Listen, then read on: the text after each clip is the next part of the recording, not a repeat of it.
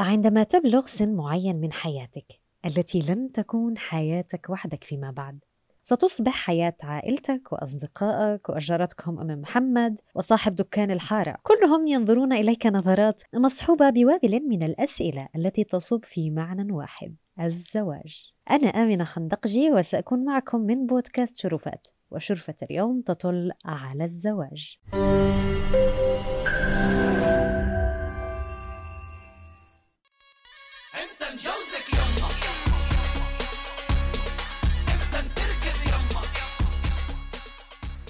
بدنا نزوجك يما. هو اسلوب من أساليب السؤال عن الزواج حيث هناك تعابير مختلفة للسؤال عن متى سوف تتزوج أو متى رح تتأهل متى رح نفرح فيك نفسي أشوفك عروس نفسي أشوفك عريس ومتى بدك تلاقي نص دينك وإلى آخره وكتير كتير من العبارات اللي بتصب في سؤال متى سوف تتزوج. سبع ألارمات ديك بدق على وأنا تحت جيرتي دبري عريس. كثير من الأحيان نسأل أنفسنا لماذا نتزوج ولماذا هو ضرورة. طب ماذا لو هناك أشخاص لا يريدون الزواج؟ ماذا عنكم أنتم؟ برأيكم ما الغرض من الزواج؟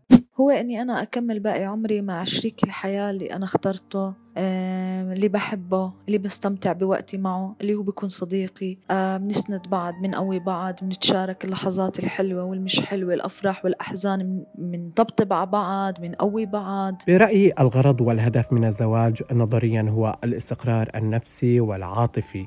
ونتيجته بالمفهوم العملي قد تكون بناء عائلة ومؤسسة لحياة مشتركة قائمة على التعاون والتفاهم والدعم بكافة أشكاله.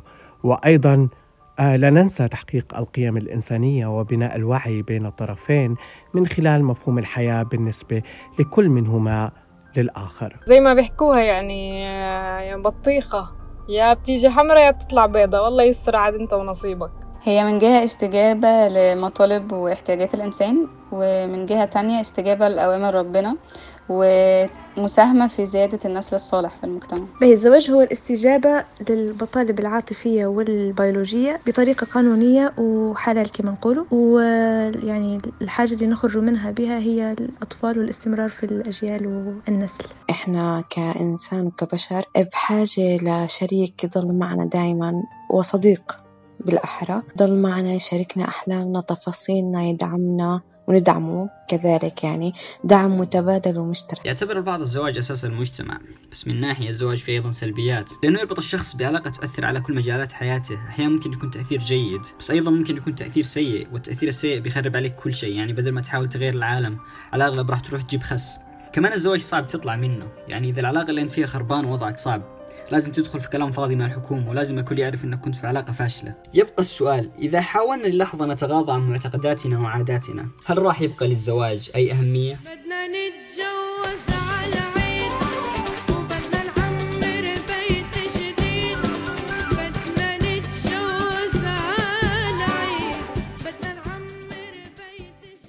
إذا من خلال ما سمعنا من آراء منكم نرى أن مفهوم الزواج في هذه الأيام هو مرتبط بموضوع الحب والتفاهم والتشارك بين الطرفين فهل هذا المفهوم للزواج هو موجود منذ القدم؟ الجواب هو لا قد يكون مفهوم الزواج وعلاقته بمفهوم الحب هو جديد نوعا ما حيث أصبح اختيار شريك الحياة هو اختياري في أغلب المجتمعات ويعتمد على عدد من المفاهيم مثل الحب الاحترام التفاهم وغيرها من الروابط التي قد تبني زواج سعيد. والبعض يرى أن الزواج عن حب هو الأنجح في المقابل يرى البعض الآخر أن الزواج التقليدي أكثر نجاحًا، وهناك مجموعة أخرى ترى أن الزواج هو مقبرة الحب والحياة.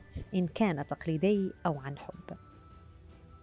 في كتاب لستيفاني كونس بعنوان الزواج تاريخ من الطاعة إلى الألفة أو كيف غزا الحب الزواج توضح فيه أن قبل القرن الثامن عشر كان الزواج مدبرا من طرف العائلة دون وجود حب مسبق أو علاقة خاصة بين الزوجين بالضرورة وهي اتفاق للحصول على أصهار بحيث تكون هناك روابط اقتصادية وسياسية فيما بينهم. إلا أنه وبصراحة يعني قد أعيدت وجهة النظر هذه في هذه الأيام ولكن بطريقة معكوسة بحيث أصبح الرجل يبحث نوعا ما عن امرأة موظفة تساعده وتسانده يعني إلى الآن هذا البعد الفكري الاقتصادي موجود ولكن بمفهوم الحب إن وجد.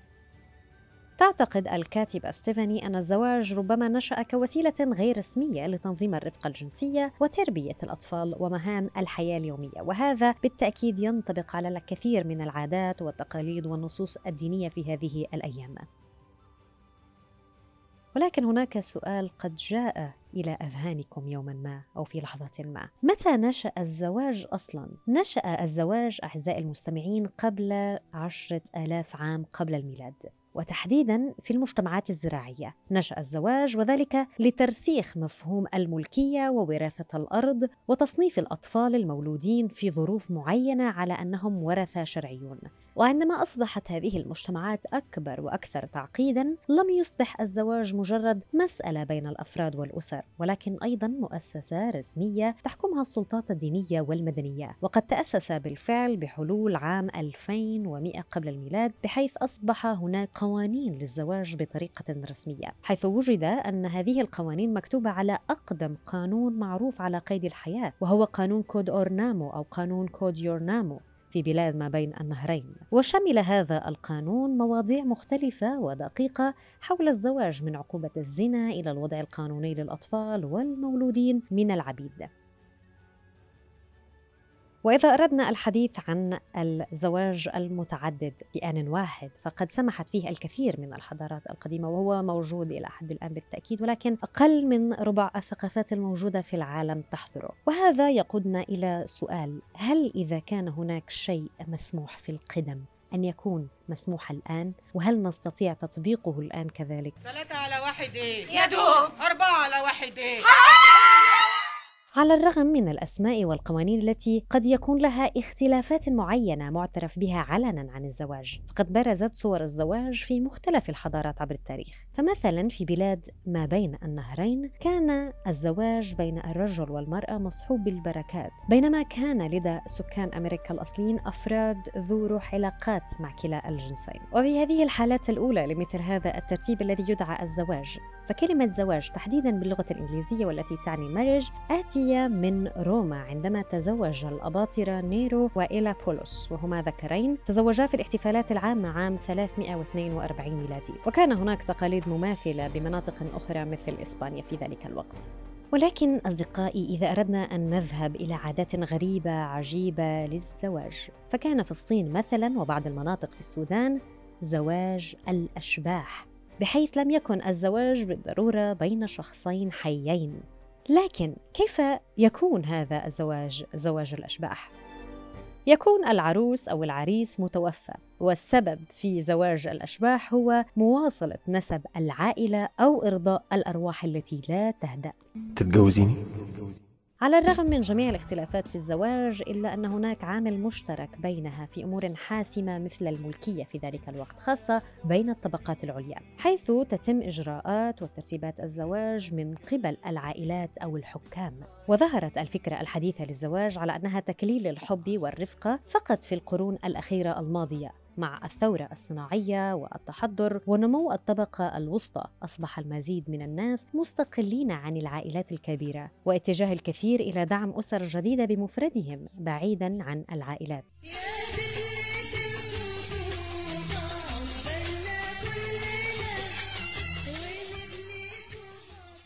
وبالأفكار المختلفة والمشجعة بعد مرحلة التنوير بدأت الناس تركز على السعادة الفردية. والسعي بدلا من الواجب العائلي أو الثروة وهذا سرعان ما أدى إلى تحولات أخرى مثل تخفيف قيود الطلاق وخصوصا في البلاد الغربية. وإضافة إلى ذلك توجه الكثير إلى الزواج بعمر متأخر. وبهذا الموضوع بما أننا تطرقنا له ما رأيكم أنتم في الزواج بعمر متأخر سواء للذكر أو للأنثى؟ بتوقع بموضوع الزواج ما في إشي اسمه زواج متأخر أو مبكر آه، لأنه الزواج هو عقد التزام بين شخصين أمام المجتمع أمام القانون أمام الإله. لذلك إنه خلينا نحكي ما في عمر مناسب الفكرة إنه هناك شخص مناسب. بشعر إنه الزواج بسن متأخر للطرفين ممكن يكون أحسن لأنه الإنسان بضل يتطور ويتغير. اهتماماته وشو بده من الطرف الآخر وشو بده من الزواج. فممكن بسن متأخر يكون أنضج ويكون آه، يجنبهم مشاكل زوجية. آه، بمرقوا فيها كتير ناس لأنه ما كانوش ناضجين كفاية لياخدوا هيك قرار. لا ما بشوف في مشكلة إنه الشاب أو البنت يتزوجوا بعمر متأخر. ولا يشترط كمان الزواج المبكر. يعني الأمر له علاقة بالقناعة الشخصية وبفكره وبرأيه بالموضوع.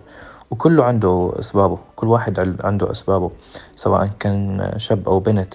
يعني مثلا ممكن الشاب بيشوف إنه الزواج رح يحمله مسؤولية معينة وهو هلأ ما بده يلتزم بهي المسؤولية. حيو حيو حيو حيو. مع الاختلافات لتعريف الزواج وطرق تطبيقه في عالمنا الحديث. إلا أنه علينا أن نتذكر أن الزواج دائما ما كان يحدد ويشكل من قبل المجتمع وسيبقى يتغير كما تتغير المعايير والأهداف وطبيعة المجتمعات. فإن الفكرة من الزواج هي في تغير دائم. وأخيرا قبل القدوم على الزواج فكر برغبتك اولا. هل تريد فعلا أن تتزوج؟ أم هو أمر حتمي لابد منه؟